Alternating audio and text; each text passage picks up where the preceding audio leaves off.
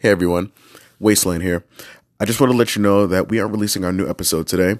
To be honest, we have an episode that we did record a few weeks ago before the protest started. It revolves around graduation, but I wasn't in the headspace to work on the editing and send it to our editor um, for it once the uprising grew even more. I'm really happy to see people passionate, angry, and vocally in support of the black community. However, as someone who has been a black man my entire life, I have far more thoughts and emotions about all of this. I wasn't and still am not ready just yet to figure out how to move or to talk about it, especially from the platform of the show or whether or not to talk about it any further. So for now, we're just hitting pause for a bit. I'm looking to be back on schedule in a couple of weeks, but for right now, we aren't recording a new episode, uh, and I'm not doing a ton on our social media. In the meantime, we do have two teacher focused videos that we did record pre protest that are going to be released really soon. I think you guys will really enjoy that.